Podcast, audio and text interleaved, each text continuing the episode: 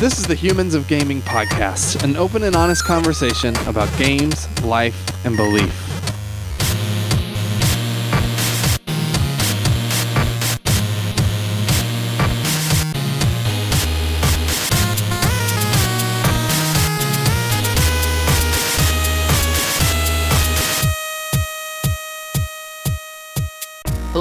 Welcome to Humans of Gaming. I'm your host, Drew Dixon. I am the chief content nerd at Love Thy Nerd. Humans of Gaming is one of three podcasts currently in the Love Thy Nerd podcast network. And uh, I'm joined, as almost always, by Chris Gwaltney. Hey, Chris. Hey, uh, how would you are are we the best podcast in the network? We're the second best, probably. Well, pro- yeah, if we say second best, then Just say second best, and we won't we won't put them in any order. Yeah, So that way, we're Yeah. not hurting any it'll feelings. sound like humble, but also like we're not the worst, at least. Yeah. hey, strive for good. mediocrity, and you rarely let people down. What do you do at Love Thy Nerd, Chris? Oh, I'm the chief executive nerd, so I I don't know what I do. That's basically a meaningless title. Yep. All our titles are basically meaningless. They just like we just try to make them sound funny and slash important. Yep. So that's that's it. That's what we do. No, Chris uh, keeps us all in line. He's uh, manages a lot of things with Love Thy Nerd. Keeps it keeps us all going, which so I really appreciate Chris. Um, and I manage all of our site content, including these podcasts that we do. I kind of oversee them. Um, I don't have a lot to do with the other podcasts other than just making sure they're still going and stuff. But uh, but yeah, mostly the website content. So that's what who we are. Uh, we have a special guest today, um, and that is Rachel Kowert. Hey, Rachel, how are you? I am great. How are you doing? I almost called you Doctor Kowert, and then I thought what I didn't. We didn't have that conversation of like what you like to be called. E- uh, either way is fine. Rachy Rach, how's Rachy Rach? You can go. I mean, I feel like we know each other enough for that. So All right, I went for I shot for the moon on that one, and that worked out. worked out. I just never know with like people who who have higher degrees than I do. It's like you know because you work so hard for that degree. Like I think if I was in that position, I would want everybody to call me Doctor Dixon. At least for a, at least for a while. But then my thought is also Maybe it wears after, off. Yeah, after a while, you'd be like, well, you know, I've been a doctor for long enough now that you can call me Drew. But maybe it, it doesn't wear off. It doesn't wear off. it doesn't wear off.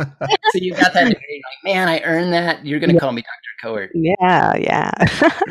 I had a an honors English teacher in high school. And keep in mind, like I grew up in this kind of small town in Anderson, Indiana. I mean, it's not small, but it's nobody knows this town really. And she had a doctorate and she demanded that people call her doctor. And if you slipped up, she would write you up and send you to the office. okay, well, that might be a bit much. Yeah. I I think it thought- seems fair. At least for a while, like especially if she just got the degree, like. She was about a hundred years old. yeah, yeah. That is, okay, that is a little extreme. Yeah. Um. So, Dr. Kowert, you wrote some great books about gaming um, that we want to talk about. And that's part of why we had you on. You have a book that I've read called A Parent's Guide to Video Games that I've read cover to cover and used, and uh, in fact, in talks that I've done, cited you. I didn't pretend it was mine. I cited you. Um, awesome, awesome. um, and some some talks I've done on parenting and, and video games and interactive media, um, which is really great. And then you also, I think, co-edited the video game debate. Is that what it's called? I did, yes. So yeah, um, tell us a little bit about who you are and, and the work that you do.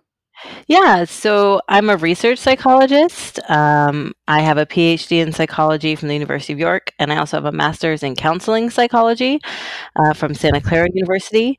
I have been studying video games and video game effects for a little over 10 years, uh, specifically focused on media effects, which maybe uh, comes through with the books that I write. Yeah. Be Which is like basically 10 years is basically as long as we've been studying them. I think there was a good chunk of years when video games were around where nobody was really thinking about them very much. So Yeah. you've been doing this, you know, from almost kind of from the ground up, right? You're veteran. Yes, you know, I, I got there really when it started. When I decided to study this um, as a research career, there was about two or three papers in the entire field Oh, of game wow. studies, and now there's Hmm. hundreds, thousands. Um, so yeah, Yeah.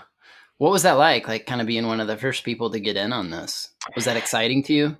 It was very exciting. You know, my interest in it because I have my master's in counseling psychology, I was seeing clients who, at that point, this was like 2008, so this was the height of World of Warcraft, right? Mm-hmm. So I'm yeah. parents who like it. I know I played a lot too. which is why, which is why people started studying. Exactly. exactly. Thanks, no, was a push because parents were like, "This game, what is it?" They're playing it, and there was nobody knew anything about yeah. the effect of it. And so, uh, so yeah, what were some of the first like studies that you did on uh, on video on, on video games and playing video games? Um, one of the first ones I did was about uh, the stereotypes of gamers. My supervisor for my PhD, his work heavily weighed in stereotypes and the way we perceive groups of people. And that uh-huh. was really interesting because, again, it was at the beginning when online gaming was really becoming like a thing. And if you look at the way that they're perceived, people who play online games are viewed completely different from people who play like Mario Kart or people yeah. who play Dungeons and Dragons, um, in the sense that they're viewed way more negatively. If you mm. World, World of Warcraft player is completely different from you know any other kind of gamer. So that was really interesting. And then from there, I spawned off into um, looking at the effects that games are having, since they are viewed as being so much more antisocial and so much more mm-hmm inept in like every way. It's like, okay, well, is the game are the games doing this, or is there something just unique about this subgroup of mm-hmm. individuals? Yeah. So, what's the so the big differences between people who like people who play Mario Kart and Mario mm-hmm. and those who play online games are primarily perceived like the like the people who play online games. What are some of the common stereotypes? That you saw? Um, socially inept, right. uh, overweight. Um, and most of the differences between them really lied in the area of being social. They don't have any friends. They don't want any friends. They can't communicate properly to make friends. So they play games online to make, you know, quote on air quotes, fake friends. And mm. that's kind of um, where they spend their time and why they're spending so much time online. And then, of course, you know, the classic overweight, aggressive male, yeah. you know, lives in a basement, that sort of And thing. you were actually like playing World of Warcraft when you did this. I play tons of tons of more than I should admit. No, not now. I got kids. I have no time. Uh, but no, back then, hours and hours and hours. So what, yeah, it was fun. Uh, what were your? Exp- I mean, did you play uh, every expansion? Were you more active in some of the other ones? I can geek out a uh, little bit here with you, Rachy Rach. Okay. Um, a Lich King is when I started Endgame raiding. Okay. Uh, and then after that, I kind of dropped off because after that, I started my PhD. And then, yeah. no, it's like having a baby. Your PhD is your first baby yeah. in my case. And yeah, no more time. Yeah. I hear you. Yeah, I play so, like I kind of go in these cycles with WoW where it's like, you know, I sub for a month or two and just go off the deep end and then quit for a couple years and then do it again. Yeah, it's, it's like e- straight up relapsing. it's easy to go off in that game, but last time I logged in it was like three years ago, and I was just confused. I was like, I yeah. don't know what I'm doing. Played... It changed so much. Yeah. What was the last one? Hmm. Leg- Legion was that the one? That was a recent one, right? Expansion. Isn't Legion? Is Legion not the new one? What's the new one? Well, it was a couple years ago, two or th- maybe. Well, there's like one that just came out this year. No, it's not that one. That, I played when the the one before this first came out. That was the last time I played. But people who are really just, into World man, of Warcraft are upset by this conversation. Dude, the the MMO I just can't do that MMO life anymore. It's like it is all consuming. It is. It's, and you miss out. Like I, you know, even Destiny, like MMO light Destiny is still like you don't play anything else and you miss out on so many good things. I can't do it to myself anymore. Yeah. yeah. You quit playing Destiny, Chris? Yeah. I don't play it anymore. I know. Big deal. Uh, well, uh, I w- so you did the study on World of Warcraft while you were playing it, um, and I bet to a lot of people they were like, "Well, why we can't trust you now?" Because you did the study while you're. I would almost it. think the opposite. Like you know, Well, in the beginning, it was actually quite good because there weren't many people studying it, and I had Mhm. I had developed such a community um, from all my thousands of hours of playing it um, that that works in my favor. But as time went on, um, I found that people who played MMOs started to get a little more animosity because then every you know person was trying to get in there and do research on Mm. MMOs and video games, and they were over it. But in the beginning, it was more fresh and new, and they were like, "Okay, I'll talk Yeah. to you." Not so much anymore. Yeah. So some of these stereotypes, like which of the stereotypes are true and which are not with with uh, online games? Okay, Or are well, they all kind of are they all off? they're all off. I mean, all stereotypes have a grain of truth, which is why they stick. So it's Yeah. like, okay, online gamers are perceived as antisocial. Well, why are they perceived that way? Because the way we see them is they're in front of a computer with headphones on, but no one else is around them. But we know from research and from anyone who's played any online game ever that it's not an antisocial activity, right? You're connecting hundreds and thousands of other people. But the way it's perceived from the outside, from people who don't do it, it's like, oh, they're just on their computer alone in their room all night. So, Yeah. in some sense, I mean, all the aspects of the stereotype are true, and then they're also all untrue. Right. Yeah. Yeah. Great. Super Nuance. clearish. yeah. Nuance is not something we accept Yeah. really well in mm. our culture these days, I think. It's the way of science, though, isn't it? Yeah, Indeed. that's true. Very true. life. Yeah. So you did that study, and then what, share about some of the other like meaningful studies and things you've done in in this space. Yeah, so my PhD evolved into looking specifically at the social impact of online games. So, how playing online games, not just World of Warcraft, although at, again, at that point, the majority of online gaming did seem to be World of Warcraft, um, how it impacts our ability um, to socialize in terms of our social skills. So, there's Mhm. a lot of talk about online skills and offline skills, right? You play online games and you get leadership skills and then you bring them into the offline world or that Mm. sort of thing. So I was looking at okay, if we play online games, are we learning new social skills? Are we losing traditional social skills? In some way over time, is it changing our abilities? And that sounds really grand, but the answer is meh, not really. yeah. You know, there were some relationships which could be whittled down in the too long didn't read version of some people who play games are shy. Um, the skills associated with like initiating conversation tend to be lower among people who play online games than people who play offline games or don't play at all. But other than that, meh, all kind of the same. and then don't really see any impact in terms of abilities. Now, if you look at the Yeah. other research in the field in terms of your friendship networks and things like that, or how close you feel to your friends, those things do tend to be associated um, a Hmm. little bit more. But at least we know at the end of the day, our ability to communicate when we're not online does not seem to be impacted. So then raid leaders should not put it on their resumes. Well, see, that's the other thing, though, because raid leaders, what they're using on their resume isn't their social skills, but their ability to mobilize and motivate groups of people, which there is quite a bit of research to show that that does translate really well. So, raid leaders, you can keep that, but Cool. but twisted towards leadership skills, not so much social skills. So the lesson that you took from this was kind of like, well, people are people. And they're, they're, they're they're diverse, and some of them have issues with communication and social Wow. skills, and some of them don't. Drew just summed up like a decade of your work. Do you know how many like nervous breakdowns I had writing my thesis, and you just like, eh, people are wow, Drew. Well, hey, Rachy, That was Rachy, it's great having you. We'll see you later. yeah.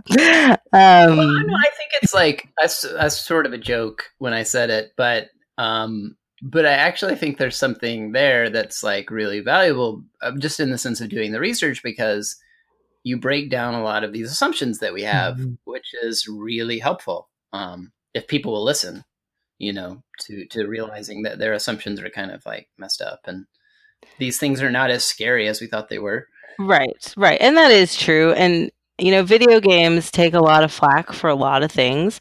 And it's important to just realize that they're just the latest in the long list of media to take flack for all the things, right? It was Yeah. comic books and movies and television and rock and roll and blah blah blah. Now it's video games.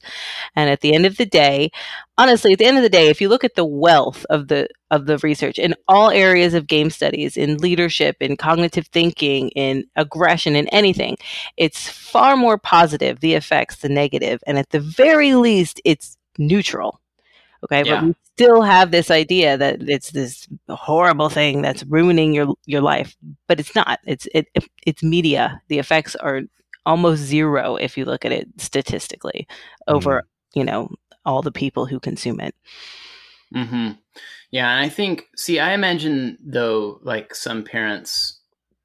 Actually, sadly, there's probably not a lot of parents that listen to this Well, that yeah. don't that don't already like that don't already play video games. Not yet. or more but but i can imagine some parent hearing this actually some parents will listen to this because i'll mention it when we put when we post it and they'll, they'll they'll they'll tune in so but i can imagine someone listening to this going like but but but but and having like a hundred questions Yeah. as to why like um why they are concerned and why they think why they think the impact of media specifically video games is much more concerning than what you just said Well, and and the re- there is reason for that, and I, I parents I understand, I really do. It's because video games are interactive, and I feel like that's the heart of all the arguments. So, like, okay, Mm. rock and roll and Elvis might have ruined a generation, but you weren't like actively walking around a fake immersive world shooting people when you were, you know, whatever. That's what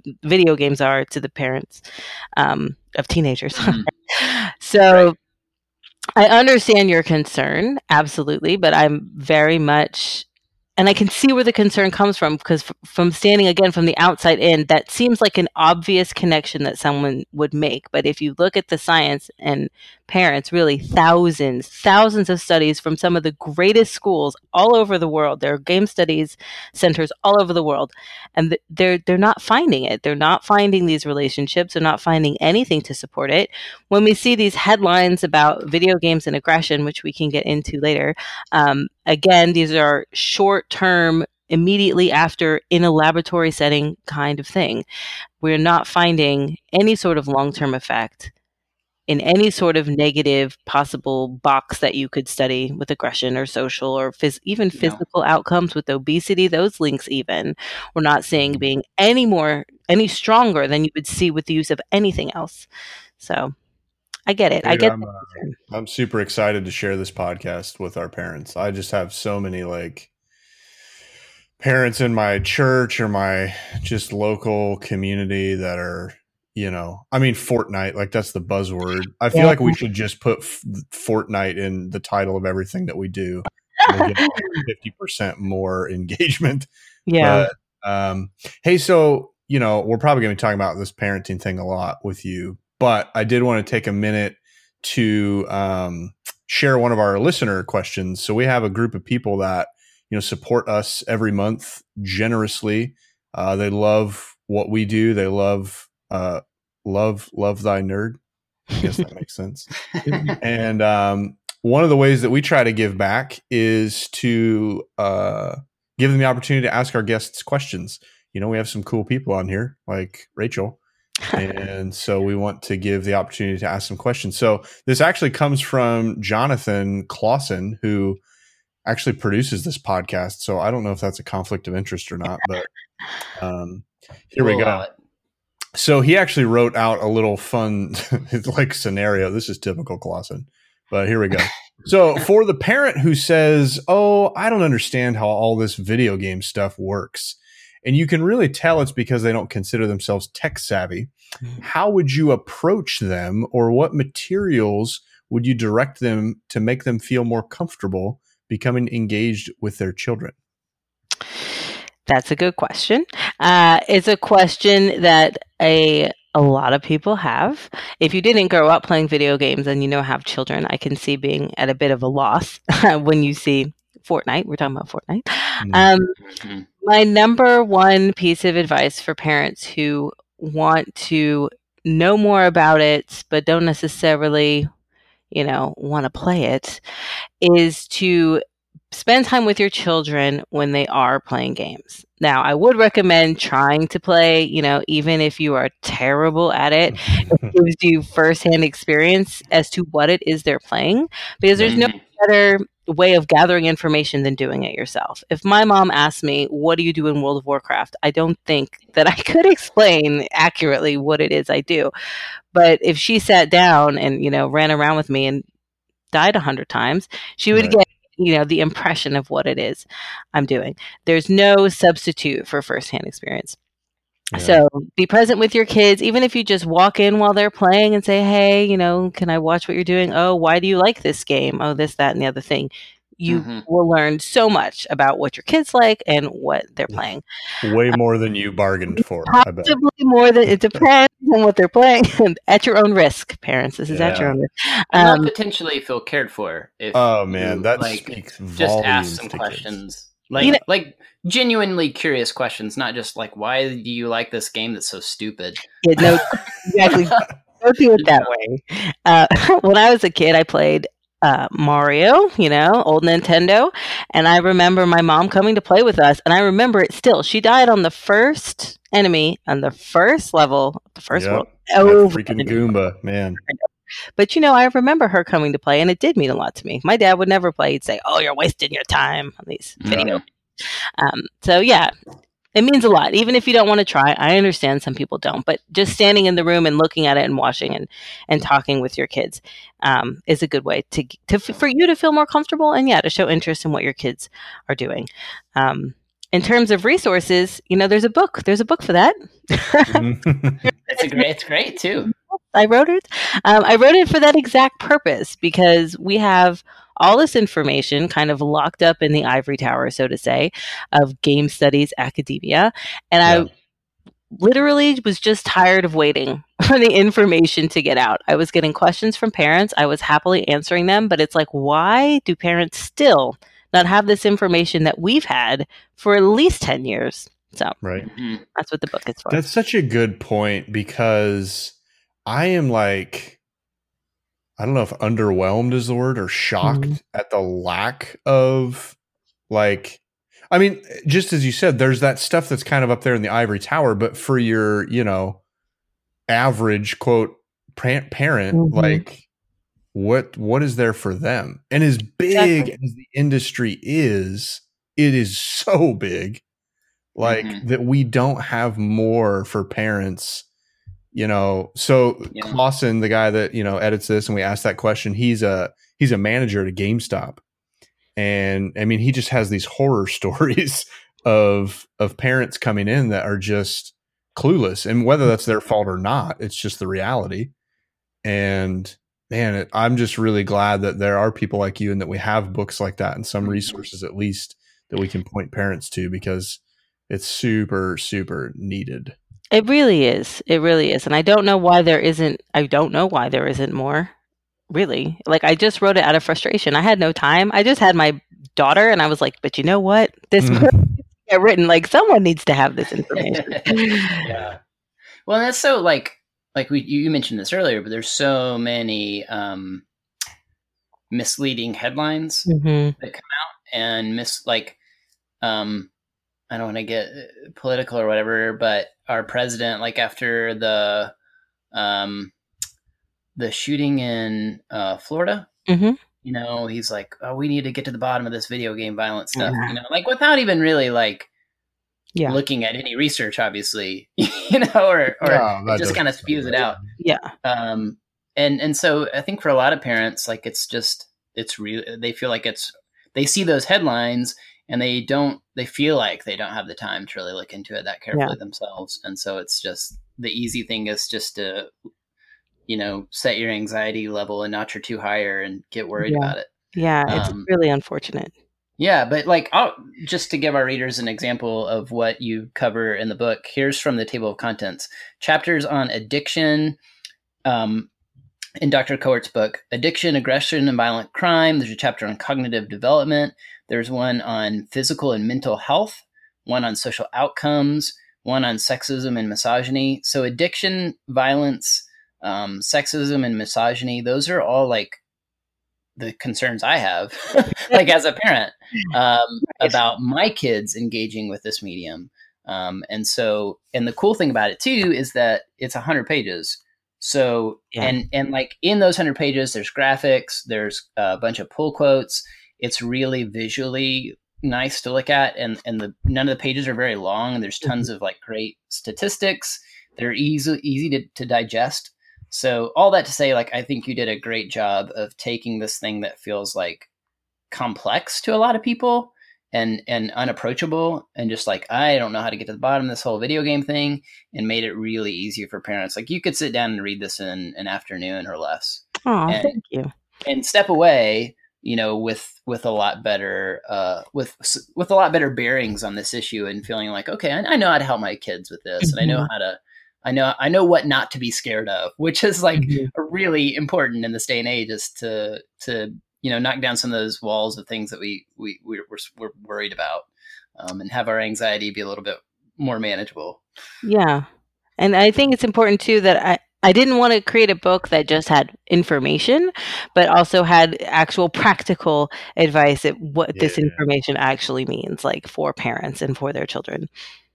Dude, Yeah, parents are strung out. I'm not a parent yet, but like, I just, I mean, you guys can speak to this, I'm sure, but especially parents with like younger kids, you know, preteen, that kind of age, Mhm. like they just can't handle a 300 page dissertation or whatever. Like, right. You give them a 100 page picture book. And Right. They Yeah, know picture books. They got kids. So that's right. makes sense. Pictures are key. Jim did a great Yeah. And I, I should also note, as an academic, writing in brief is very hard. I Oh, worked sure. very hard to be not long winded. Good on you. yeah i bet that was harder than it would have been to write like a 300 page thing about the same subject because Yes. yeah, I, be so- yeah it's hard i know it i'm a writer too so i know it is Yeah. Yeah. Um, well, I want to talk about like the two big issues. I think that I, I and maybe maybe we have time to talk about sexism and misogyny too. But uh, but I think like with parents, especially the things that they're worried about nowadays are addiction number one, and then violence number two. Maybe just violence because it kind of came back up, like we mentioned earlier this year, um, just because you know our president got on Twitter. Uh, but, Yeah. but but it's still something it's still something parents worry about you know um, i still get questions about it so um, may, um, let's start with addiction we talked about this over email but you know a few months ago the world health organization came out and decided to include gaming disorder in their um, international classification of diseases the 11th edition that's coming out soon i believe um, well you, you know more about this frame, frame this for us than for our, our listeners i guess Um, the World Health Organization uh, made a move in their new. They have a diagnostic manual. It's similar to the one that psychologists use. We use the DSM, which is produced by the APA, at least in America. Um, but this is like an international version, and they added gaming disorder as a list of um, diagnosable, official uh, mental disorders, and this was kind of groundbreaking because they are the first organization to do so.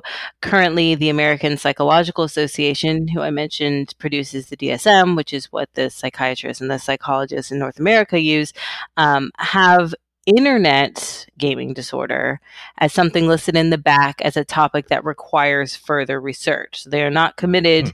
Either way, as maybe it is a disorder, maybe it's not, and they're specifying it to internet gaming. Um, whereas the WHO just said, okay, here's gaming disorder. This is a thing. We're going to recognize it now. Um, and here are the criteria. And it's caused a lot of it's caused a lot of waves in the field. I would yeah. say. Yeah, I noticed that too. I I've seen some people that were pretty like there's some papers I think that came out. One I think I saw that like 30 research psychologists uh, Mhm. contributed to that said they disagreed with uh, this uh, classification. What did you think about the decision? Um, I lean on the side of those 30 psychologists. Those are all some of my uh, colleagues, well respected colleagues. I didn't like the decision because, again, I don't think there is enough research to indicate that it is something distinctive enough to merit its own classification. If you look at um, research that's been done on people who use games pathologically, I'm not saying that doesn't exist. Surely there mm-hmm. are people who use games in a way that hinders all aspects of their lives, which is kind of the general idea behind an addiction. It's causing them distress in, you know, occupationally, socially, physically, what have you. But if you look at this small subset, and it is a very small subset, some say as small as 0.8% of all of the, mm-hmm. of the gamers, um, it te- the gaming tends to be an outlet for something else underlying depression, anxiety, PTSD, whatever it might be, another kind of mental um, disorder that's driving it. And the games are just the outlet. It's not the use right. of the media itself that is then causing other forms of distress. Yeah. So that's important because I think some people here, like, because this is how this is how it works. Like people here that listen to this podcast are like, oh, she plays World of Warcraft, so like she's a gamer, therefore she's going to defend this medium um, you know what I mean? And like, it would discredit some of the things that you're saying. But I think that's stupid. But I think I just know how people think. Um, but what I think is really helpful about what you just said is that um, what you're what you're concerned about is you want people to get the right kind of help. Like you're not saying right. video games aren't a problem in some people's lives or that nobody has an unhealthy relationship with them. What you're saying is is that if we if we assume that it's the games without realizing that more often than not, it's some other underlying issue, then people don't get the yeah. right kind of help. Exactly. And to those naysaying parents, I actually went into this work thinking I would find negative outcomes. There were so many parents coming to me saying, My child is now X or my child is now Y. And mm-hmm. I just, I follow the numbers. I, I really don't have, a, you know, an investment either way. If the number said it, it was terrible, I would be telling you that, but um, the numbers don't lie. And yeah, and they're not going to get the treatment that they need if they're showing pathological behavior. And now we're yeah. pathologizing what could be considered normal behavior. So when I was a child, when I got that new Ninja Turtles arcade game, I don't know how old you guys are. Am I yeah, like? I remember that. No, you're, you're right in. I remember that. That was a sweet spot. Yep. That was elementary school for me. Yes. So. Yes, best Christmas ever. My brother and I played that for hours and hours and hours uh-huh. on Christmas break. Now, we went back to school, everything was fine. You know, we got good grades, we were functioning adults. But now, if you see that a parent comes in and says, Oh, well, they're playing, you know, 10 hours a day or they're not sleeping. Well, did they get a new game? Yeah. Well, is it Christmas break? Yeah. Okay. Well, is that really a problem? I don't know. But if you now, if you look at this criteria about addiction, you'll say, oh, but he's not calling his friends or he's not sleeping properly. And it's like, okay, hold the phone. It's not a problem yet. yeah, yeah, yeah, yeah. Which is, yeah, that's that's really, and and I think something you said a minute ago too is really helpful. Like I think there's this cultural perception that it's a huge problem right. just because we all know we know at least one horror story, I, yeah. or we know, yeah, or we know somebody who we suspect is, but just because they're awkward or something, we're like that person must have an issue. Um, but in reality, it's like 0.8 percent of right, of, you know, somewhere in there, 0.8 percent of of all gamers who would be clinically classified as addicted. Right, and I think I mean, if you want to, if you are concerned, if you know someone who you think might have a pathological uh, relationship with games, I think the really the one important tidbit to remember is once it starts causing problems in every aspect of their life, every aspect over a long period of time, I think the WHO said six months or more. Mm-hmm. That's when you might start to think, okay, maybe this is a problem that's playing out its way through playing games. Maybe they have anxiety. And, you know, it might not necessarily be bad because um, Fritz called games emotional self medication. So people who maybe are socially anxious, maybe they're using these games as a way to overcome that anxiety. So it, mm-hmm. it's not necessarily pathological if they're playing just a lot. It has to be like they're losing their job and they're failing out of school and they're not eating and they're this and they're that for a long period of time. Yeah. We we recently interviewed Jamie Madigan, and we talked about this issue of like coping and that how games can actually be helpful Mm-hmm. uh, to cope with anxiety and like games generally make people feel good about themselves Mhm. which can be really healthy for kids at times in in you know in moderation um but we were talking about how you know chris and i were talking about how in christian circles that's like sometimes amongst some like conservative christians that's like a a sinful thing or something you know? Like like how could you you don't co- you shouldn't use a, a, a fantasy video game where you're doing fantastical things maybe even violent things to like feel better about yourself like that you know what i mean? Like they feel like that's almost like idolatrous or something or or, or whatever. Um i'd be curious if you've run into that kind of like like because i i mean i think like we should in general as human beings be glad that our kids are connecting with something that makes them feel better about Mhm. themselves like like that seems like a good thing to me Yeah. personally I mean, but- I'm a fan of using the tools that you have at hand and if video games and they if you again if you look at the research they are great tools for giving Mhm. children opportunities to lead groups that you normally wouldn't get to to meet people all over the world that you normally wouldn't meet. I mean stranger danger of course but you know i'm um, i have not come across that. Um, i have talked a little bit before about maybe the moral decision making in terms of how that relates to like spirituality and religion in playing games. But in terms of like the it being a tool itself, I am very much a fan of you use what you have and you use what works. And if that's something Right. that's having a positive impact in your life, that's awesome. Yeah. I think maybe it's like tied to this fear that like if you use games to cope with anxiety and stuff, then like um you won't be able to I think there's like this fear that you won't be able to function responsibly in the real world or something. Like this I you know what I mean? Right. Well, I mean, there's nothing to suggest that that's true that I've seen. Yeah. And I've- Well there you go. Yeah. We have the answer then. There you go. Boom roasted. no. Yeah. One thing that I do want to say about the subject of addiction is that in your book you give, um, I think, seven criteria Mhm. for addiction. And I think you mentioned that the you have, you have to observe these things over a period of what is it, like six months. Is I think it's six months. Yeah.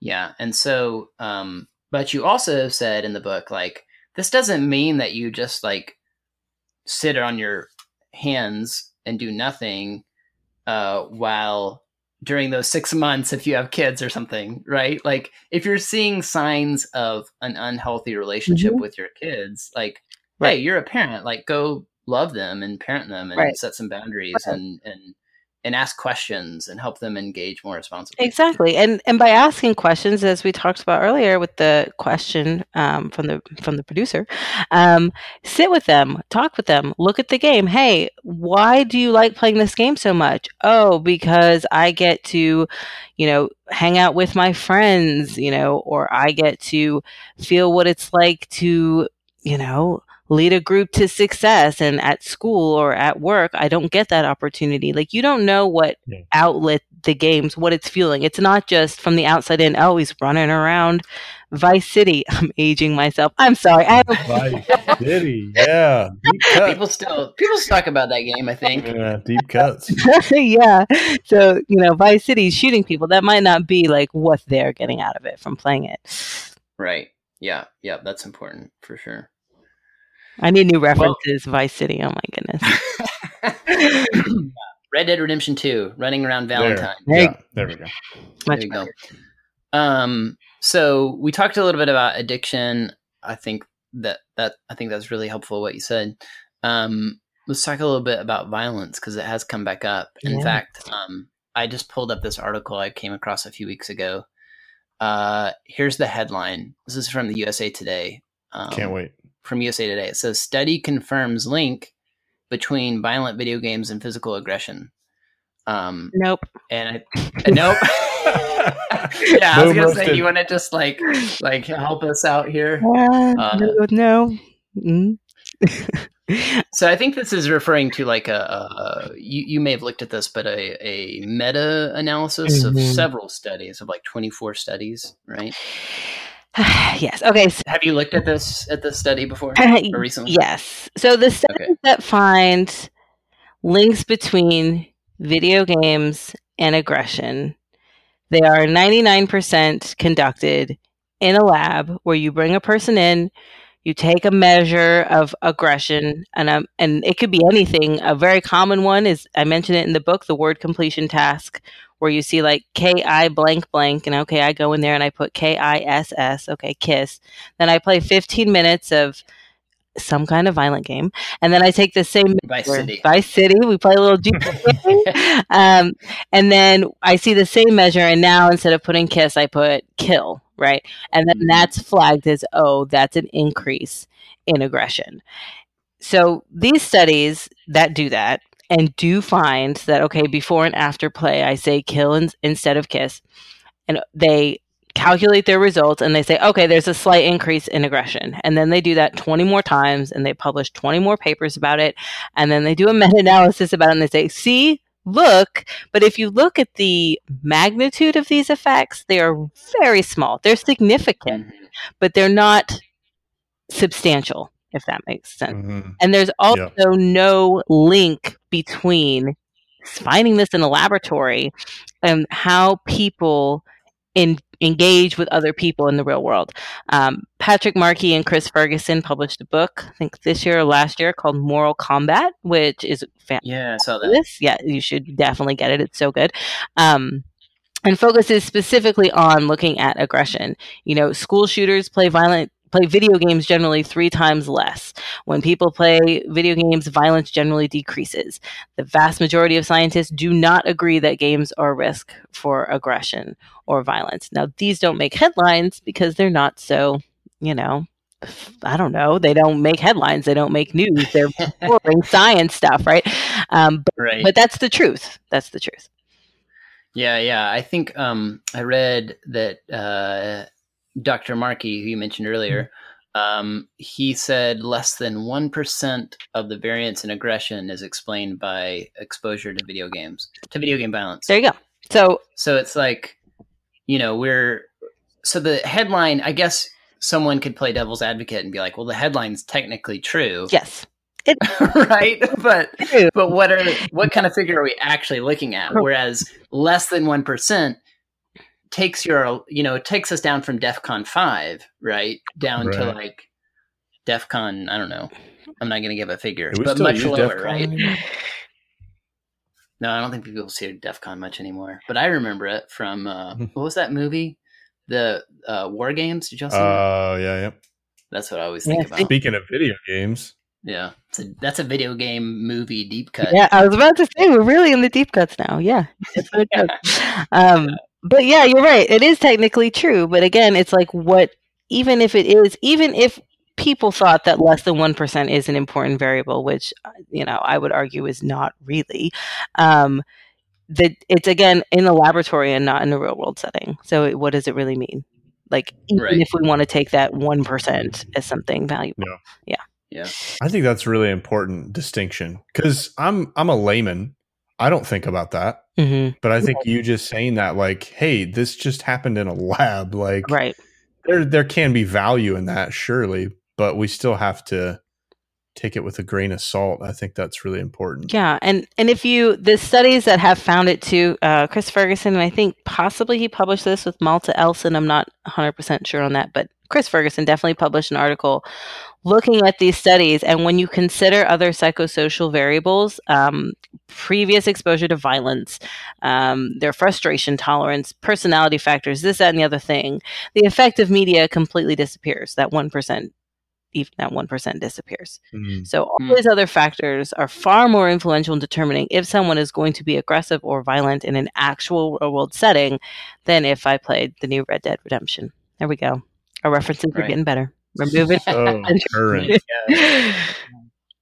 Um, and so I do want to clarify though for our listeners too is that like what we're not saying too, we're not saying necessarily that your kid should go out and play no, Red Dead Redemption 2. correct.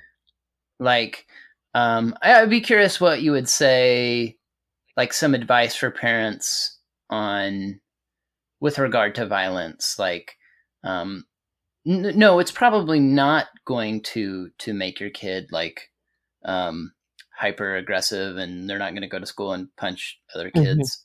Um, but but what? Yeah, I don't know. What what what advice do you give parents when you, when you talk about this issue? Um, I very much am a fan of children not accessing what I would call inappropriate content. So Mhm. I can't tell you how many times I'm sure that I forgot your producer's name, but he works at GameStop. I'm sure he's seen this where parents go in and they're buying games rated 18 and older for eight year olds, Oh yeah, right? Yeah. Don't do that. That's my my advice read the packaging. And it's not just the age, because there are age ratings on all of the games, no matter where in the world you are listening to this hmm podcast, they're on there. But there's also content placards that tell you why it got that rating. Is it violent? Right. Does it have suggestive themes? Is it because you can be online? You look at all this stuff and then you determine is Mhm. it appropriate for my eight year old. You know, my daughter, she's four, she plays a lot of like PBS games. But you know, if Mhm. she wants to be like, "Hey, mom, I want to play Grand Theft Auto," I'm back with that. But you know, no, you're four, right? That's not appropriate. Right. You're not going to go do that. So Mhm. you know, yeah. Yeah, and there's more resources today than ever before, really, on that subject. Mhm. Like you can go to ESRB, Mm-hmm. that's our our rating system here in the states. PEGI actually, I think, has even more detailed. They that's the. UK one, Mhm. but we get all the same games. So if you want a more detailed um, list of what's going on in games, go to PEGI's website. Yep. Um, you know, and and also like a one of my we have a guy who writes for Love Thy Nerd occasionally. His name's Andy Robertson. Do you know him by chance? Mm-mm, I do not. He does a bunch of he does like this family gamer TV channel on YouTube Hmm. where he does reviews for parents and stuff. Nice. Um, and he's got a whole like Patreon thing. He, he works really hard to like inform parents in like a helpful way, you know, um, and not not in an alarmist way. Um, Good. And uh, so anyway, one of the things he always tells people is like, "Hey, go go watch some Let's Plays. Like, get on YouTube or Twitch. Like, you want to see what's in this game, you can actually watch a few minutes of somebody playing it, and then you know, if you turn on a stream of like I don't know, Bioshock Infinite, and people are jabbing saws into people's skulls, Mhm. then you know, hey, that's not like you know, it's not what I want my. you may want to play it with your four year Oh, old. and you're you're so right. Twitch is a great, great untapped resource. You know, when Fortnite has been real popular, I did a couple interviews about it. You know, I don't have time to play Fortnite. I watched it Mhm. on Twitch, a lot of it, and it was very informative. It was like I was playing. It was great. Yeah, Yeah. You're like, hey, I'll, now I'm an expert on Yeah, Fortnite. Yeah. Oh. um, no, that's great. Um, so so yeah, so read read the labels. Yeah, read the Um, does it? I'm curious. Like, does it bother you that like the overabundance?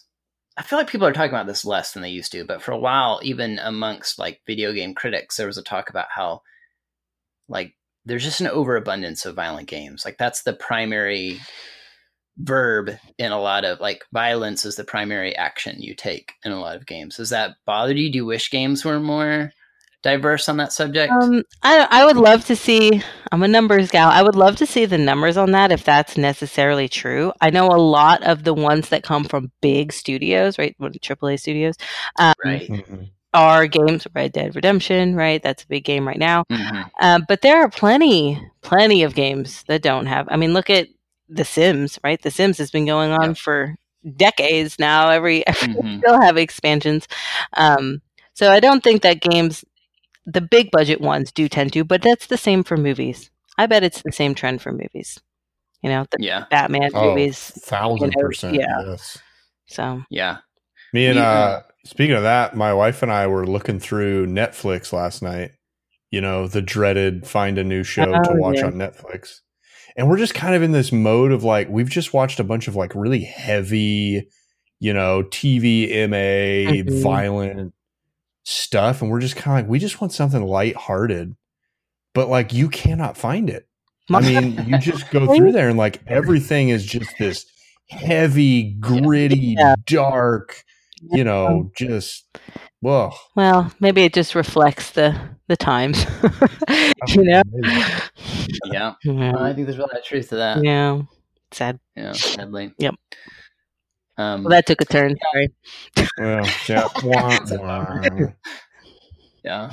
Uh, I think that there's like uh there is probably a, a, a bent in that direction, but it is it, uh, not probably. It seems like there probably it seems pretty clear that there is an overabundance of that. But at the same time, I, I appreciate what you said because you know a lot of people's interaction with video games is they play some puzzle games on their phone. Like those people are gamers, and those games are actually super popular. Yeah. it's just that we think that like gamers are so territorial. Sometimes I think we assume that like Red Dead Redemption and Call of Duty, and that's like Mhm. that's that's that's video gaming. Mhm. But um, but you know, uh, I'm trying to think like the room or um, oh gosh, what was that one? The really like beautiful meditative kind of uh, Journey. uh no oh well yeah that's a great game too but i'm thinking the mobile one where monument valley that's what i was trying to think of Oh yeah, yeah. like those games are massively popular people love those games yeah, there's and that's something for everyone.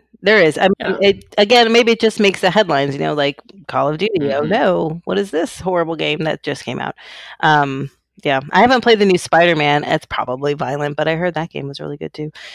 it's violent but you can't kill people Oh, see, so there's there's at least that. Spider-Man, like right before like someone hits, like if you knock someone off a building, right before they hit the. I haven't actually played it, but we somebody wrote an article about this for our site. Um, like right before they hit the pavement, you know, Spider-Man will shoot a web and like save them, so Oh. the police come get them. Uh, So he's like good guy, Spider Man. Yeah. doesn't believe in the death penalty. You know, he's got he's got Way some. to go. So yeah.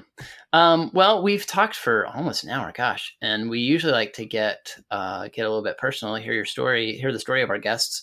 So um, we have a little bit of time here to do that. Where, where'd you grow up? I grew up in a small, small town in Texas, in North Texas. It's called Keller. Okay, where? How many people live Keller. there. Yes, it's bigger now. Okay, now it's got a movie theater. When I was there, when McDonald's Ooh. came, that was a thing. That was an event. Yeah. It was a small town. So like, is that north of Dallas? Like when you when you say North Texas? yeah, it's closer to Fort Worth. It's like e- Okay. east of Fort Worth. Yeah. Okay.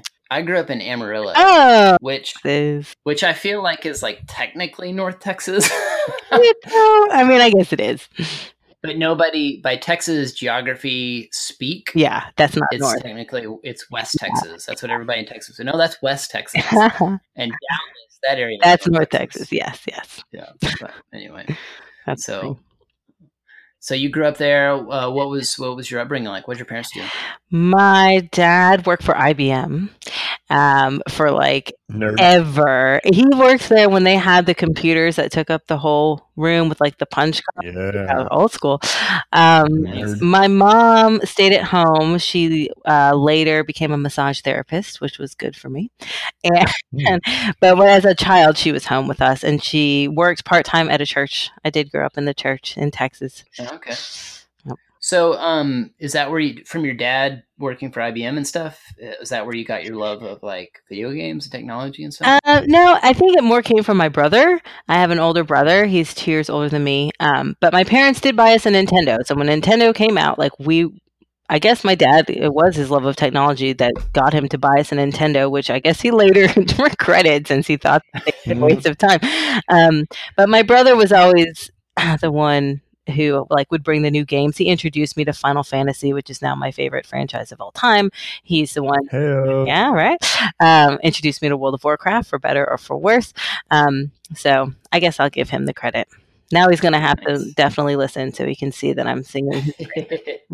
So that's interesting to me that your dad worked for IBM, being nerdy into that stuff, Mhm. but was not. I feel like that's a little uncommon. I guess. Yeah, I mean, it Kind probably of is. opposed to Yeah, it pro- yeah, probably. Maybe some of that generational stuff too. Like I feel like your dad, I assume, would probably be like a baby boomer. Is that right? My dad, oh no, my dad was older, so maybe that's why he was the generation before. Okay. I don't know what they're So- called, but yeah, Well, baby boomers and the generation before, like they're all kind. I think all kind of like a little bit skeptical Mhm. of new new hobbies. maybe. So it's like, you know what I mean? I don't know. and I think too, he's like, I work with it all day. I don't want to. Oh yeah, Rome yeah, yeah. that makes sense. Yeah. So your mom worked in a church. What kind of church did she work in? uh, a Lutheran church. She worked in the office. Um, it's it was a church down the road from our house, and we grew up there. Like doing administration and stuff. yeah, yep, Okay. Cool. So you guys went. You grew up Lutheran then. I did. My yes, we did in the same church Did you? our whole childhood. Yeah. yeah. Did you like the church? Were you into it? Was it? I mean, I as a kid, you know, you're like, oh, it's boring. I mean, Yes. I I did like Vacation Bible School. We did that every year, and then um, I enjoyed that. And the church, like knowing now, I guess it's very traditional. You know, like the Mhm. women couldn't you know, hold positions of power, and um, Right. everyone wore a suit, and we sing like the old, like the oh no no those. and now it's funny because when I go to church, like now that's what I prefer. My mom's like, "What's wrong with you?" I'm like, "I guess it's because that's what I grew up in. and It's so it's a bit- almost like morose, you know. The uh, the hymns aren't. It feels like comfortable to you now. It is, yeah, Or- yeah. Yeah. I can see that. I get annoyed these days by like see I live in Nashville, so it's like um Bible Belt Mhm. for sure. Yeah. Like area and there's tons of churches.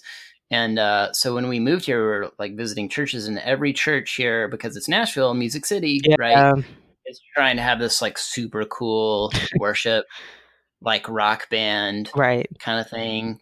And we're kind of like, yeah, I would just, can we just like sing some hymns See, uh, awkward, Yeah. awkwardly, you know? awkwardly. That's important. It has to be awkwardly. Yeah. that's funny. Um. So, so you do you you still go to church then? I do not go to church. I consider myself religious, um, but I'm not actively going to church. I married someone who's not religious, so that's you know that's a thing. so that was kind of like a compromise, or you just kind of felt you felt fine, kind of just you just kind of phased out of your life, Um, or oh, we are getting personal. No, I mean, it was a, it's fine. Uh, it was a compromise in the sense that, I mean, he is my high school sweetheart, so I've known him for ages. And I said, look, you Mhm. know, I'm religious. Our children will be baptized. I will probably start taking our children to church at some point. You don't have to participate, and that's fine. And that was the compromise. and he's like, there you I don't have to. I was like, I'm just telling you, I, you're not going to fight me on it. It's just, you know, it's a Yeah. thing. yeah, that sounds like the compromises my wife and I have. Too. I would, she tells you what to do, and you say, okay. Yeah. Yeah, yeah, that's the way it works. That's a good marriage. That's a good marriage. Yeah. It's funny that you say it's. We ask these kind of questions so often, I forget that they're personal. So I appreciate you being like, "Oh, we're getting personal." I have to remind myself that these are kind of personal Yeah. questions. It's fine. But uh, no, that's cool. Um, so what what do your like? So it, you said your the church you grew up in was kind of like traditional, kind of conservative. Mhm. So what do people in that space like your parent? Are your parents still around? Yes, they are. Okay. What do they think about like the work that you do? and doing and stuff? Oh boy. It's a funny joke. I, okay, it's not really a joke. It's actually happened. Uh, when I graduated, my brother's a lawyer. Uh, my dad, you know, worked at IBM, but he's also um, ex-marine. So my brother's a lawyer. He's in the Air Force. So you know, golden boy. When I graduated, I was like, Dad, you have a doctor and a lawyer. Aren't you so proud? And he goes, You're not a real doctor. I was like, oh no! Why? Um, so Oh. that's- we know how where he stands. Did he mean like like you're not a medical like doctor. a, a medical? Yeah. yeah, but still, I mean, I think he thought it was funny, but it wasn't. It wasn't that funny. um, Yeah. my mom's very There's a lot of things dads think are funny that are not. dad jokes. They're they're yeah. But that's like a that's a I know that's another that level. one stuck. That's a a little doozy. bit, Yeah, but you know, my mom is very proud. She reads all my books, even though I mean, the Parents Guide. She understood. She actually read my dissertation, or at least she says she did. Ooh. I know, so that's love. That's she's got to be proud to do that. Yeah, that's Yeah. that's big. Yeah, There's not many people's dissertations I would read. I don't even want to read my own, and I wrote it. Yeah. So has your dad come around a little bit? Like, does he see the uh, does he see the value in what, what you're doing? Uh, I don't know. I think he thinks it's cool that I have a PhD. He does. I don't think he really understands it because he has like zero Mhm. exposure to video games. And my dad, like I mentioned, is older. He's seventy seven. So I mean, he, it's Yeah. not like yeah, those old light box thing. You know, I don't think he knows what I do. Right. But I mean, So I I don't know if you ever think of this because I I'm in a very similar situation with my parents and like their understanding of Mhm. what I do. um, do you ever think like how do how does your dad describe what you do to people? I imagine it's she has a PhD in psychology and does something. Yeah. Yeah, I don't. I really don't think he. I don't. I have no idea how my parents would explain what I do. Cuz like also my parents aren't aren't like Christian. Mhm. And so that part is already weird for them. Right. And then add on top of that that I'm like, you know, doing this nonprofit gaming kind of thing Mhm. and it's just like I they probably just don't even talk about me. They just probably gave up. They're like he talks to Maybe. people. Yeah. I don't know. That's funny. Anyway, I just think about that. We can commiserate. My dad's also a retired Marine. ah, see, so you get it. Yep. Sorry, Drew, we alienated you. Oh no, you're good. My daughter came in the room and I had to mute the mic for a second. so parenting, Yeah. you know, uh, yeah. my parents, just to give my perspective, my parents, uh, they, I think they actually do know what I do in this space. They, they, they've been pretty cool. My dad probably knows less about it than my mom does. Um, Mhm. I do remember like one time my mom reading a couple articles that I wrote. Like she read something I wrote about, um, about uh, Bioshock Infinite. Oh wow. And then so then she wanted to watch me play it. Oh wow. And so then I Oh, sat I down- remember you talking about yeah, it. I sat down to let her watch me play it. And she was like, "Oh my gosh, this is awful!" Oh, Because it is, it is pretty like graphic. it is. Right. Like if you live in that space, you think it's, it's fine, Yeah. and you're used to it. But, but yeah, it is pretty like gruesome if you're just watching. I think it's worse if you're watching than if you're playing. Because if you're playing, then it's like, um, you know why you're doing. it. You're just doing it to like progress to the next level, or Mhm. to, or to get past this this area, or to get a power up or whatever. You're not actually thinking like about the awfulness of it. Whereas the person watching is like, "Oh my gosh, you just stuck a yeah. hook in that guy's skull." it's Um, just a, you know, just a normal day at the there you office. go. Yeah, yeah. yeah. yeah. But uh, but hey, uh, we're we're kind of out of time here. We told you an hour, and want to honor that. Um, but this has been this has been awesome talking to you. Really enjoyed it. Yeah, me too. Yeah. Thanks for having me. Yeah, we um, mentioned this also to um, to Jamie Madigan, who we had on a bit ago, and eventually, I think I'd like to do like a roundtable discussion on addiction and uh, on video game addiction and kind of what responsible engagement of games looks like. Nice. Um, Well, especially we like talked too that- about like a, an escapism kind of thing because I think that oh yeah, that's that right. word always has like really negative connotations. And so I'm really curious to kind of talk about that and hear both sides of it. Mhm. Like when is that a, when is that good? Mhm. I mean, we talked a little bit about that during this Mhm. show, but I think there's a lot more to be talked about with that. Yeah, I think Christians are sometimes, especially, are like a little bit afraid of the idea of escapism. Uh, Yeah. like something bad's going to happen if you escape too much, or you're not going to be, you're not going to engage the real world responsibly if you're escaping into video games too much. Right. So anyway, Yeah. all that to say, like those would be cool topics to have some smart people like you and Jamie Madigan on to talk about. So maybe we'll like put together some kind of roundtable and um, and he said you guys were BFFs. We're so Friends, I can't. Yeah, we are. I can't believe he doesn't know how to pronounce my last name. But other than that, Ooh. Uh, that are- I said that. ear- I said that earlier. I don't think we were recording when I said that. But Okay. It's a joke. I just said I called you. I called you Rachel Coward, Yeah. and then you corrected me to Kowert, which is the correct pronunciation. And I just said I just mentioned that Jamie didn't correct me when I when I said it that way. That's So. okay. Wow. love him. It's fine. We go. With- He's the worst, actually. We're going to rescind the oh, invite. no, no, you come. Well, it was really informative talking to you. I would uh, highly recommend people go check out A Parent's Guide to Video Games, as well as the video game debate, which you helped edit. Um, anything else you would point to, the resources that uh, you might want to let people know about? Um, if you are really interested in learning more about the link specifically with aggression, I would definitely check out uh, Moral Combat by Chris Ferguson and Patrick Markey. That's such a cool title. It is, and it's a really it's a really good read, and it's easy to read. Anyone can pick it up. You don't need to be a, a scientist. You don't have to have a PhD to understand it. Yep, Yeah, cool. And then you can be found online where? I can at um, rcowert.com. So it's r k o w e r t dot com. Um, everything is there. Great. And are you active on Twitter? Would you want to mention that? Um, I'm on Twitter. I'm at Dr. Kowert, um, and Facebook, and all the places that you find all the people. All the social medias. Search for Dr. Rachel Kowert. You'll find me.